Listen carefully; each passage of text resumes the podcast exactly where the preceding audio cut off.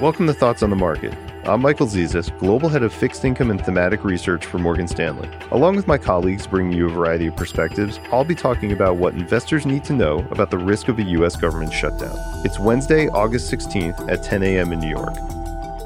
Congress is in recess until September. When they return, they'll have just a few weeks to pass several funding bills in order to avoid a government shutdown. And while it certainly seems like dramatic deadlines and last minute resolutions are all too common in DC these days, investors shouldn't get complacent on this one. Let's start with why investors should take seriously the risk of a government shutdown, which happens when Congress fails to authorize spending to keep most government functions open. When that happens, there are both direct economic impacts, such as government workers and contractors not getting paid on time, and indirect impacts, such as the economic activity of those workers and contractors being crimped given that they're going without pay. In the 2019 shutdown, for example, 800,000 government workers were affected by this disruption. Our economists estimate that for every week the government is shut down, we should expect a 0.05 percentage point reduction in GDP, with that impact compounding and increasing over time. While that's not a huge number, in the context of an already softening economic growth and profit outlook for stocks, it doesn't help. So, if a shutdown presents economic downside, why is it even a possibility? Here's four reasons why.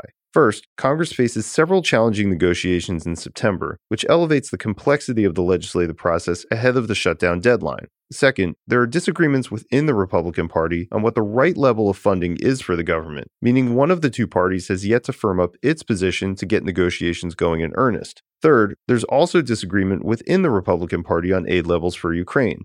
Finally, there appears to be greater willingness on the part of lawmakers to engage in policy standoffs, as evidenced by the recent debt ceiling negotiation. While history shows that approval ratings for both parties fare poorly following a shutdown, shutdowns happen nonetheless, and quotes from key members of both parties suggest little concern with the political impacts of such an event. So, what's an investor to do from here? For the moment, not much. We're not expecting much news on this or market reaction until September. Until then, we'll of course keep you updated on anything relevant.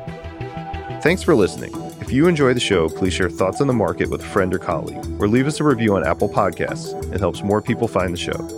The preceding content is informational only and based on information available when created. It is not an offer or solicitation, nor is it tax or legal advice. It does not consider your financial circumstances and objectives and may not be suitable for you.